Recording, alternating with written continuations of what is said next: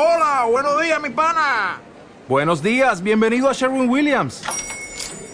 ¡Ey! ¿Qué onda, compadre?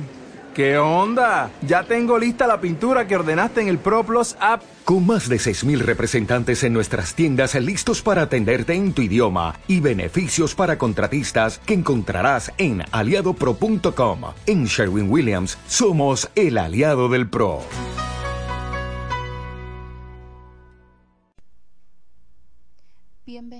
A la actividad del día de hoy. En esta oportunidad estaremos hablando sobre el tema de técnicas e instrumentos de recolección de datos, el cual estará a cargo de la licenciada María Briceño. Antes de iniciar, es importante resaltar la importancia de esta temática debido a que estas herramientas nos permiten indagar de forma clara y precisa la información directamente desde una comunidad. Para iniciar, vamos a definir lo que es una técnica. Esta se refiere al procedimiento o forma particular de obtener datos o información. En ella podemos encontrar la observación y la entrevista. De igual forma, tenemos que los instrumentos son recursos que utiliza el investigador para registrar información o datos. Estos instrumentos van a variar según la técnica que se utilice. Dentro de las técnicas tenemos la observación.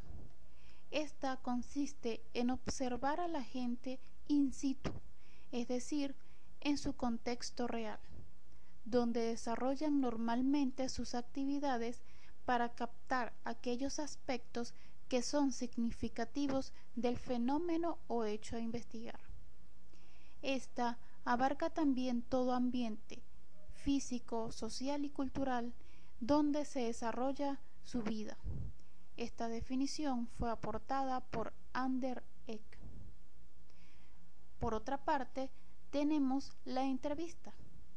Esta tiene como principio que una persona, en este caso el encuestador, solicita información a otra, que sería el informante o sujeto encuestado, para obtener datos sobre un problema determinado. Va desde una interrogación estandarizada hasta la conversación libre. En ambos casos se recurre a una guía que puede ser un formulario o un bosquejo de cuestiones para orientar la conversación. Esta definición de igual forma fue aportada por Ander Eck. Continuamos con la técnica de la observación, la cual se puede clasificar según los medios y según la participación del investigador. Por ello tenemos que según los medios, esta puede ser estructurada o sistemática. Ella requiere de instrumentos para la recopilación de los hechos a observar. También tenemos la no estructurada, esta observación es libre, ordinaria y simple. Consiste en reconocer y anotar los hechos sin la ayuda de medios técnicos especiales, es decir, ésta se constituye como un punto de partida. Por otra parte, dentro de la observación participante, tenemos que se refiere a la participación que el investigador promueve en la investigación, dentro de la que encontramos la participación natural cuando el observador pertenece al grupo que se investiga y la participación artificial cuando el observador se integra al grupo para realizar una investigación. Tenemos también la no participante. En ella el observador entra en contacto con el hecho a observar pero se mantiene ajeno a él. Tenemos que dentro de los tipos de entrevista podemos evidenciar la estructurada y la no estructurada. La primera, es decir, la entrevista estructurada, toma forma de un interrogatorio, con preguntas establecidas con anterioridad. Siguen un mismo orden. Un ejemplo de ello puede ser el cuestionario y las encuestas. Por otra parte, la entrevista no estructurada deja una mayor libertad al encuestador y al encuestado para responder las preguntas. Es decir, en este caso, las preguntas son abiertas. Dentro de los instrumentos, pero en este caso para la técnica de la observación, tenemos una variedad, pudiendo mencionar el diario de campo, que consiste en un relato cotidiano de las experiencias vividas y observadas por parte del investigador. Este diario de campo debe estar con el investigador en todo momento cuando éste se encuentre dentro del contexto comunitario. De igual forma tenemos el cuaderno de notas.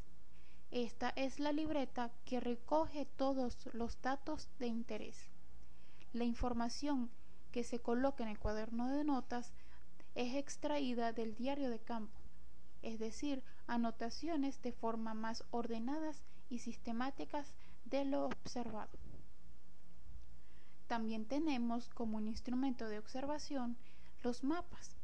Estos permiten ubicar a la comunidad. También podemos denominarlos croquis.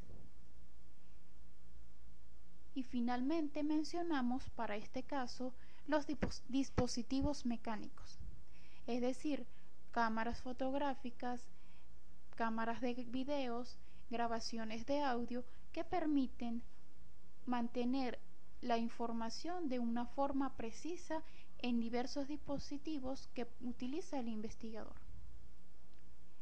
En el caso de la entrevista, los instrumentos varían con respecto a los de la observación. En ella tenemos primero el cuestionario. Esta es una serie de preguntas claramente formuladas, tanto abiertas como cerradas o mixtas. Los cuestionarios pueden contener solo preguntas abiertas, solo preguntas cerradas o la combinación de ambas, que serían, en este caso, un cuestionario mixto. De igual forma tenemos la guía de entrevista. Son preguntas previamente formuladas y de las respuestas de interés surgen datos que permiten al investigador profundizar un poco más en la investigación y realizar otra serie de inquietudes planteadas al encuestado para obtener mayor información de interés. De igual forma tenemos la escala de Likert que se refiere a una serie de ítems presentados en forma de afirmaciones o juicios que el encuestado responde de acuerdo a su criterio personal. De esta manera podemos evidenciar que las técnicas y los instrumentos nos sirven de gran apoyo al momento de realizar cualquier tipo de investigación, ya que a través de ellas obtenemos la información adecuada. La importancia de este tema resalta en el hecho de que debemos conocer las técnicas ya mencionadas y los instrumentos que se pueden y se deben utilizar para cada una de ellas, ya que utilizar un instrumento diferente al que se indica para la técnica va a conllevar a obtener una información errada que puede no ser válida para la investigación. Muchas gracias por la atención prestada y esperamos que el tema se entienda con facilidad y claridad.